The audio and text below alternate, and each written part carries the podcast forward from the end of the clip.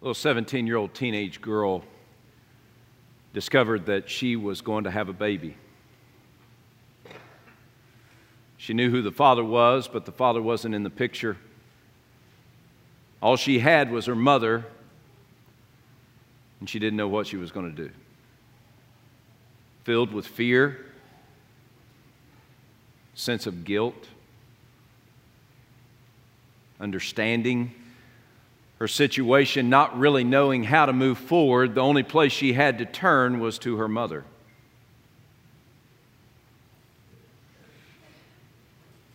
And she walked into the room and she said, Mama, I got to tell you something.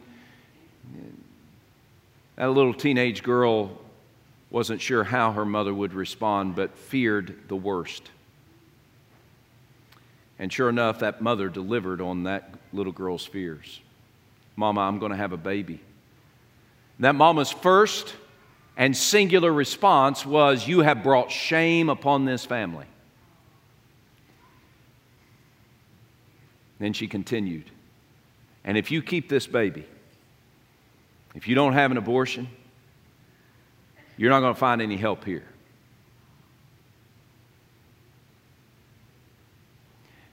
You're not going to find a home here.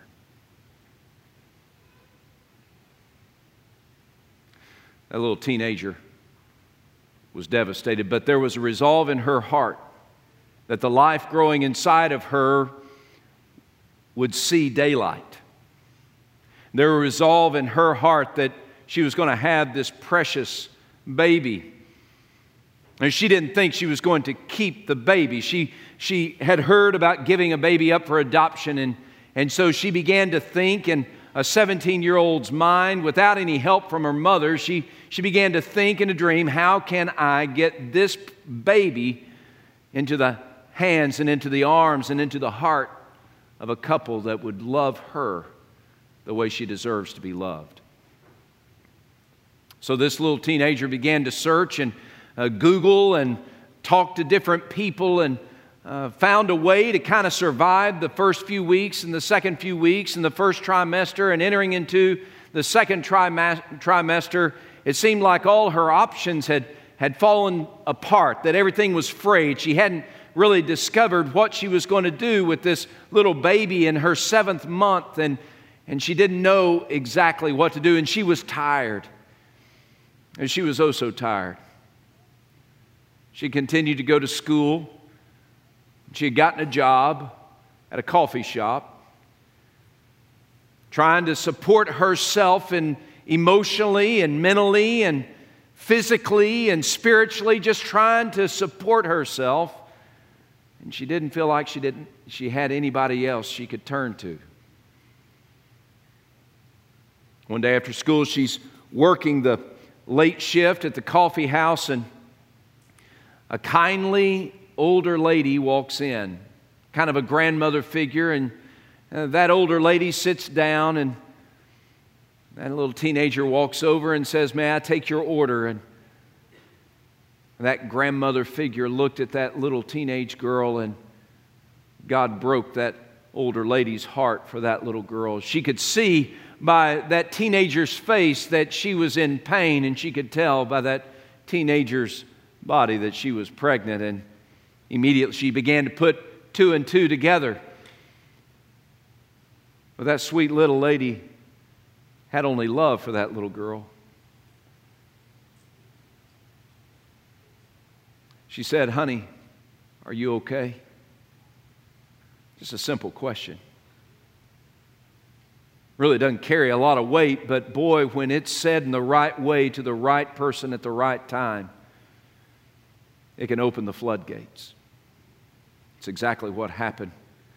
Hearing the question, the concern of that precious saint asking for asking for her to share her heart tears began to flood her eyes and stream down her cheeks as she sat down in her shift and began to tell the story the story of pain and heartache and loss and emptiness and confusion and doubt. The Story of mistakes made, choices that were wrong, but a life that was growing inside her. And that sweet lady looked at that precious little girl and she immediately began to say, Okay, what can I do to help you?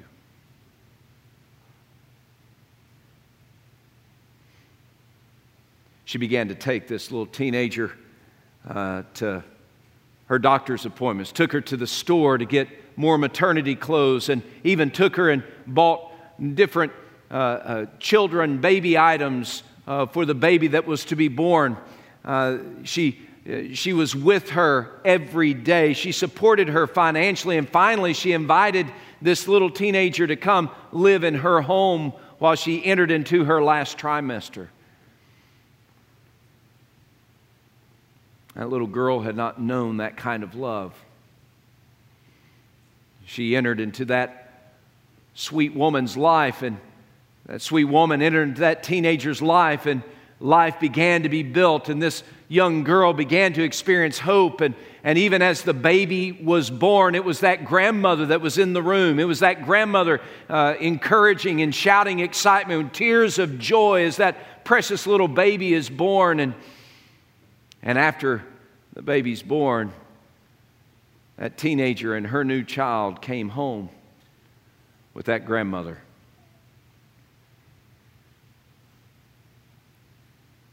Let me ask you a question. Who was mother to the 17 year old girl? One had a name, but the other one had the heart. Today, I celebrate my mom, as many of you do.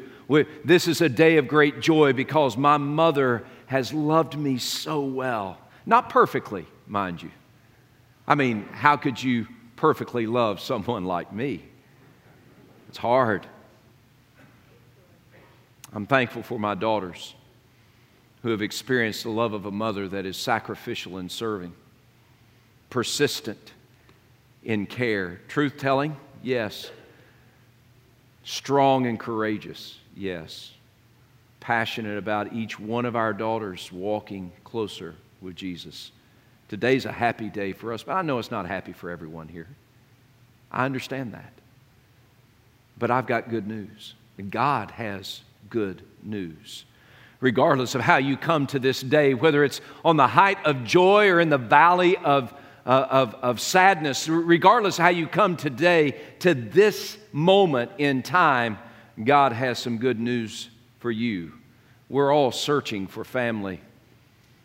In fact, Jesus in Mark chapter 3, uh, he, he, he, he asks a question. I want you to turn there with me, Mark chapter 3, and I want you to turn with me to uh, verses 31 through 35, just a brief little snapshot.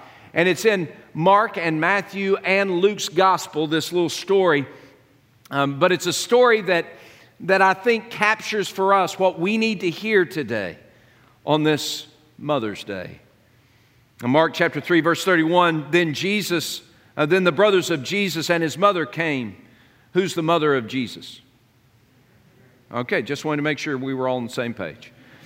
Then the brothers of Jesus and his mother came, and standing outside, they sent to Jesus, calling him. And a multitude was sitting around Jesus, and they said to him, Look, your mother and your brothers are outside seeking you. So, mom and brothers are coming to Jesus, and they're a little bit worried about him.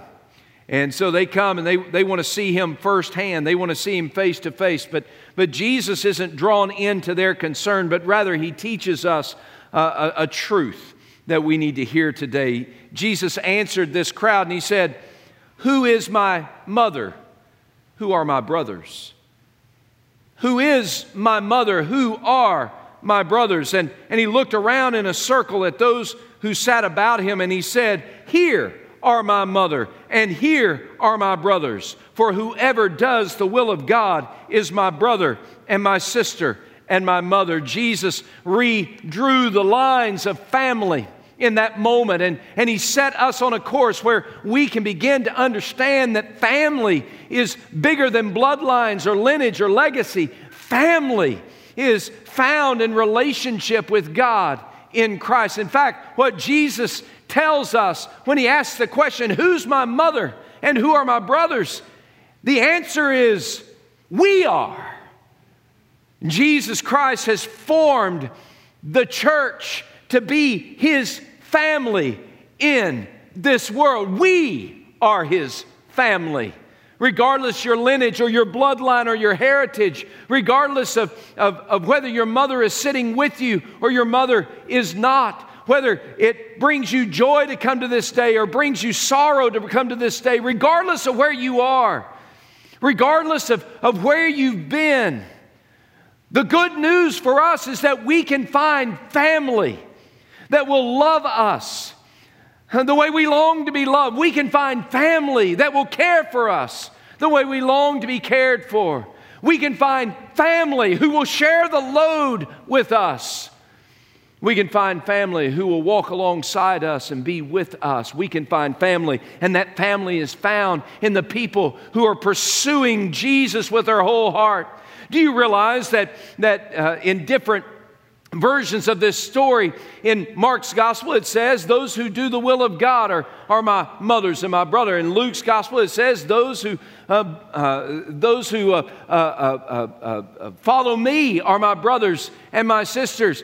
we understand what it means to follow Jesus. It means that we believe in the gospel. It means that we have been rescued by God's grace, and through faith in Jesus, we have been brought into God's family. But it's more than that. You see, what this passage teaches us, and really as it builds to a crescendo, even through the New Testament, all the way to the book of the Revelation, is that today, you and I are the church called First Norfolk, created by God's grace given to us in the person of Jesus Christ, brought together by the Spirit of God, so that today you and you and you and you and I and we are His family in this world. We're family.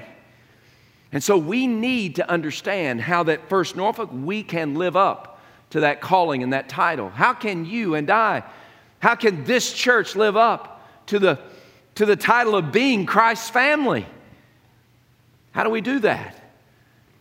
we are his brothers and his sisters. My goodness, he's our king, but he calls us friend and family.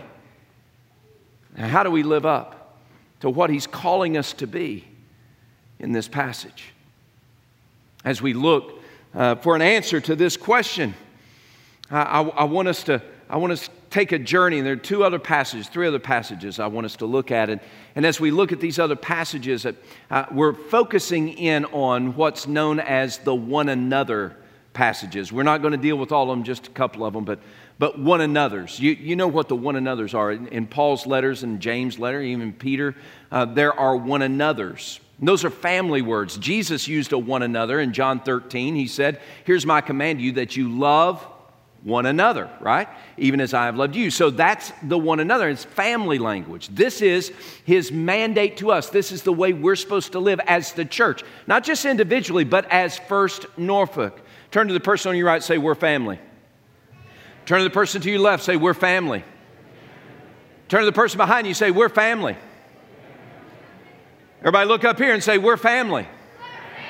We are family because we have been brought together by the very person of Jesus. We're His family, gathered together in His name. We're family. We're not an organization, an institution put together by processes and programs, buildings, or budgets. We are family, blood bought by the person of Jesus Christ, brought together by the Spirit of God, so that not so that we could call ourselves the church, but so that we could live as His family in this world. And the one another's help us live as family. To do the will of God means that we're going to follow the one another's He gives us. So, so what does that mean? Well, uh, to live up to the calling of being Christ's family in the world, First Norfolk, you and I need to know that love rules in Christ's family. Love rules. Love rules. And Jesus said it. Here's my command. Here's how people are going to know you're my followers by how well you love one another. Uh, when, when my girls were uh, young and, uh, and, and, and Edie would hold each one in her arms, she would sing a song over. It was a song of love. And, And uh, um, it's not, I'm hooked on a feeling. Uh, that's not it. What you watch it? That, that's not it. She would hold them in her arms and she would sing this song Mama loves you. Daddy loves you. Grandma loves you. Papa loves you. And she would go down the line of family members just singing that song. But she didn't just sing the song, she proved the truth of her words by how she lived her life, loving her girls. And we all want to love. Not just, not just lyrics in a song, we all want a love that proves itself to us when Paul was writing to the church at Ephesus, he wanted them to live up to this calling. You are Christ's family. He had gone to great pains in chapter 2 and chapter 3 and chapter 4 to, to say, You are the building that Christ has made. You're his family on the earth. You're no longer strangers and foreigners to the covenant of God's promise, but now you are family.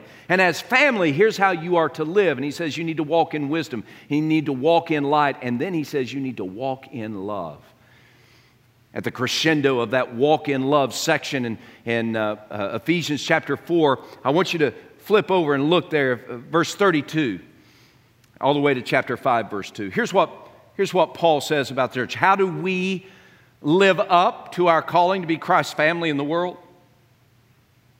How, how are we supposed to live? Love has to rule in our family. Here's what he wrote He said, And be kind to one another, tenderhearted forgiving one another, even as God in Christ also forgave you. And be imitators of God as dearly loved children. And live a life of love. Just as Christ also has loved us and given himself up for us, a fragrant offering and a sacrifice to God.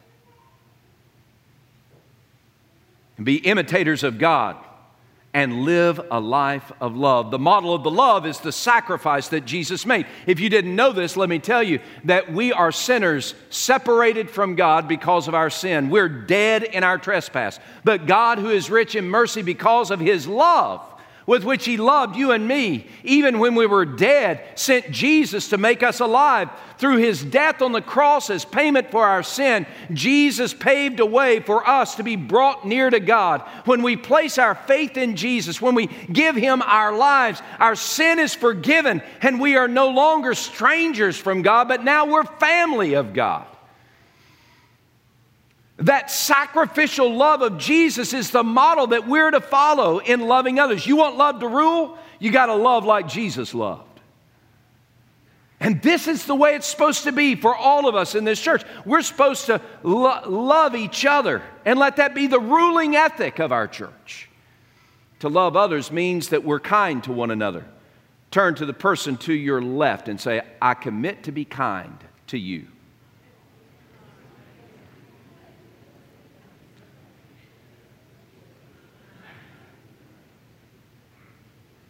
Now, will you fulfill that commitment? Kindness costs us nothing, but boy, it can be a treasure that, un, that it can be an, a, a treasure that, that fills the soul and gives strength to the heart of those to whom we are kind. Love means being kind. And by the way, you're not loving if you're not kind. It goes both. You, and I want you to hear this because some of us have, have mistakenly think, well, yeah, I love them, I just don't have to like them. Well, you might not have to like them, but you sure have to be kind to them. Love means being kind.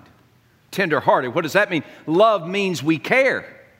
It shows compassion. It's at the very depths of who we are. We care about what's going on in somebody else's life. I want you to turn to the person to your right and say, I commit to care about you.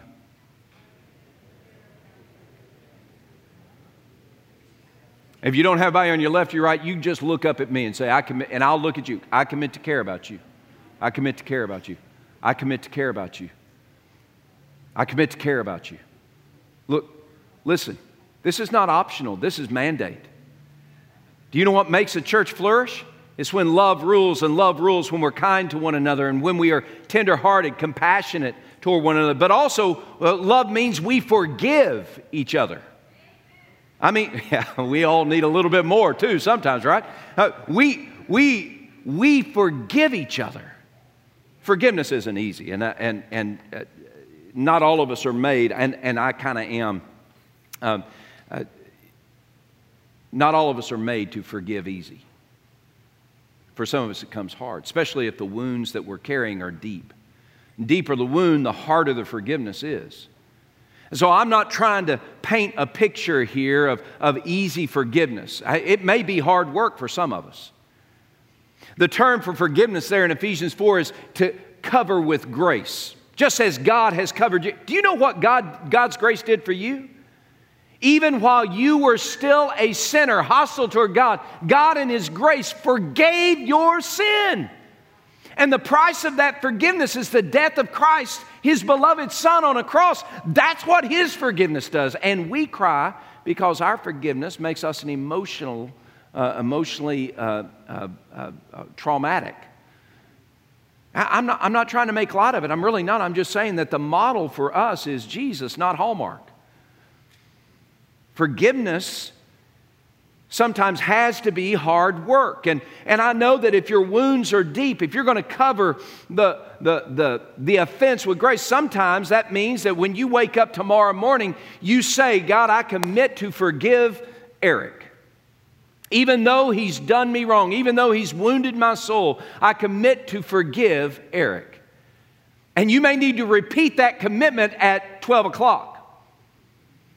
Lord, I, I, I kind of wandered away there for a second, but I want you to know today I commit to forgive Eric. About three or four o'clock, maybe you, your resolve is, is getting a little low and you need a little bit more grace uh, with which to cover what I've done. And so you say at three or four o'clock, Lord, um, I'm reminded again of, of the wound I'm carrying because of Eric. And Lord, I commit to forgive Eric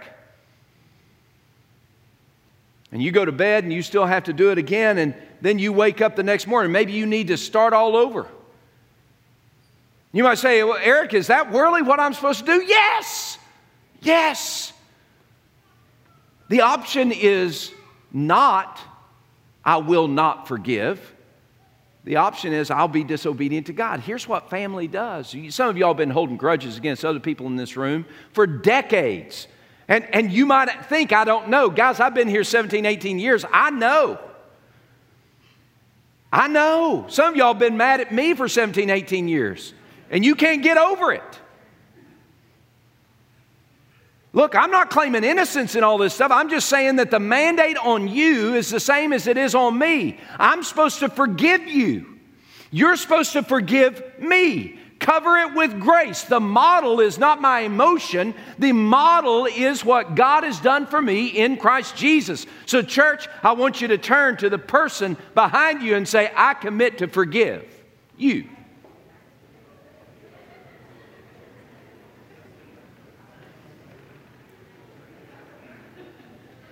We're family, and love rules in Christ's family. We're family and the broken are mended in the family. It's been said that the church is the only place where all the wounded get shot. And I've seen it to be true.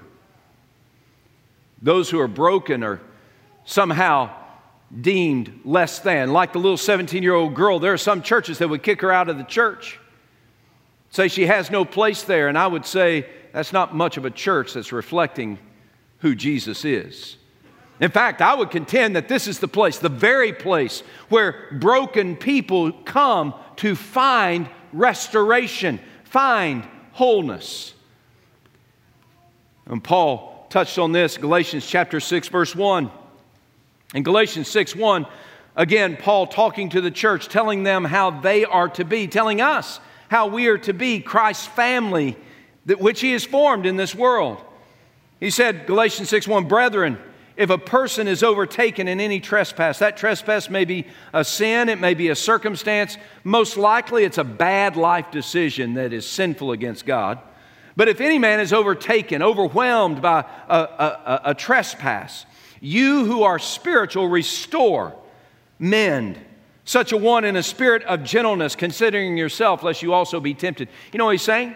He's saying you and I are called by God's grace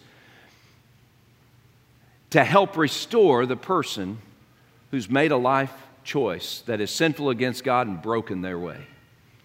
You know, it's your job not to stand in judgment alone. We, might, we make judgments about sin. It's not your job to stand in judgment. It's your, it's your job with gentleness to tell truth and lead that person to wholeness. One of the ways you can do this is by actually asking people how they are. Just like the sweet, dear lady asked the young teenager, How you doing, honey? Uh, sometimes we need to ask each other, How are you doing? My, my wife does it with the girls and with me too. That, uh, she, she asks this question. I want you to listen to it. She said, She'll ask regularly, How are you doing emotionally? How are you doing physically? How are you doing mentally? How are you doing spiritually. She's not just being nosy, she wants to be a help, a place where her daughters can find wholeness. She wants to help restore. And friends, that's the way we're supposed to be with each other. That's the way we must be. We must be a place where those who are broken by their own decisions. I'm thankful for a mom who didn't just say, Eric, that was one mistake too many. I'm thankful for a mom who, even today, would say, Eric, I'm here to help. Eric, I'm in the battle with you. Eric, here's what God's word has told me today, shown me today about how you can find wholeness for your life. Eric, I'm, I'm for you. Just as God Himself is for you, Eric, I'm for you. Eric, the path you're walking is not the right path. Eric, the Bible is clear about how you're supposed to live your life and what you're doing today. Man, that's going to lead to disaster. Eric, you're trying to be something that God doesn't want you to be, and the end result of that is always going to be disaster. Eric, turn around. But as you turn around, Eric, I'm here for you. I will walk with you. Eric, Eric, listen, listen. I'm here to restore, to mend what's broken, what's shattered in your life, and it doesn't matter how long it's going to take. I'll help restore you. That's my mama. That's my wife. That's who we are supposed to be to one another. We're family. So I want you to turn to the person in front of you. That means you got to turn around, talk again. Say, "How you doing?"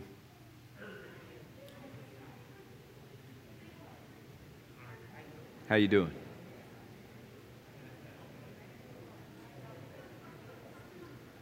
Now, as they answer, hold on to it because we're going to come back to that in a second. We live up to who we are as Christ's family when we live by love. We live up to who we are as Christ's family when uh, we help the broken be mended. We live up to who we are as Christ's family because, or when uh, burdens are shared. See, burdens are shared in Christ's family, not, not ignored, not shuffled away into the corner. Burdens are shared. I, w- I wonder how many of us really want to share the burdens of those around us. Do you know, I, I'm thankful that my wife, to her children, has been consistent in saying, and even more so in the last uh, few years to our girls, you're, you're not in this alone. You're not in this alone. I was telling the Roebucks earlier, I think parenting adult children may be the hardest. Because you have no controls, right?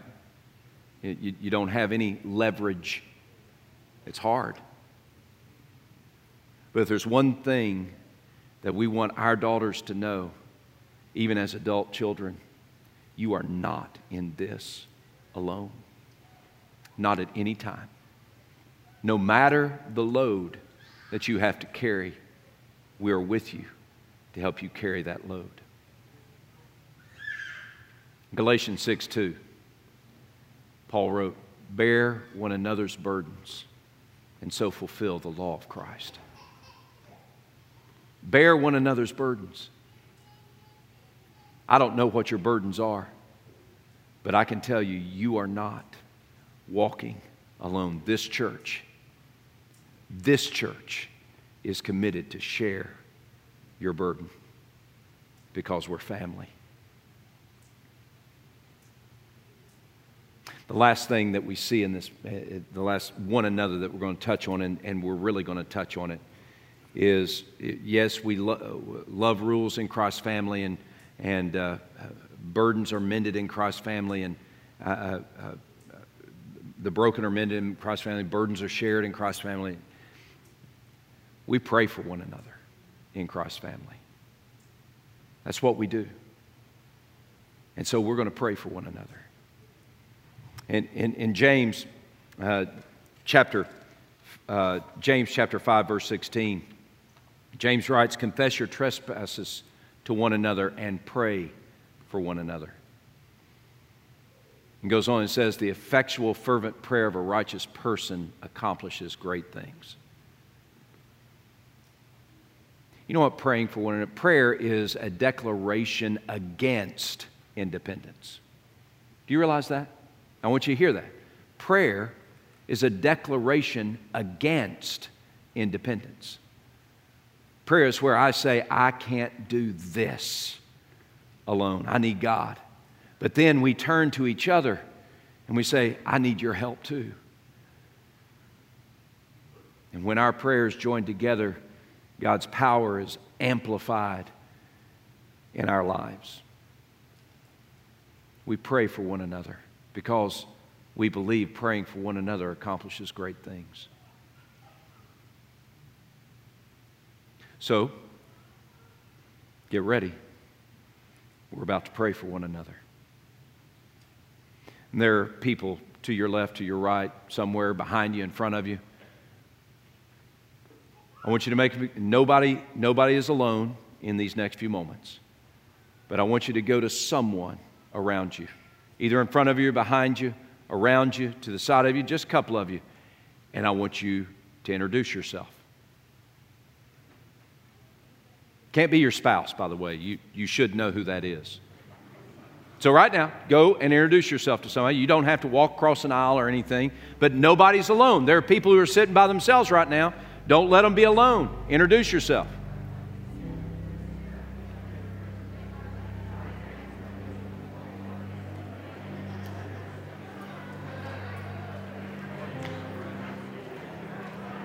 As you introduce yourself,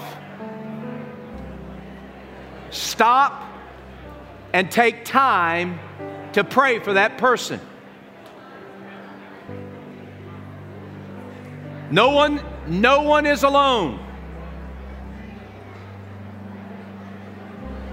Stop, take time, and pray. If you're sitting there and you say, Well, I'm alone, then you get up and find somebody. Let's pray for one another.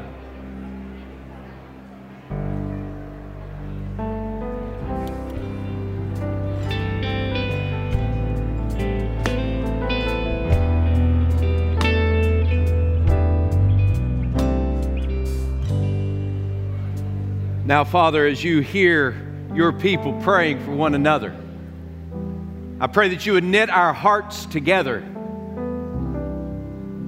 That even though some of us walked into the room and we were strangers to one another, the truth is we are family together because of what you've accomplished through Christ on a cross for us. So now, Father, I pray that we would be committed to pray for one another.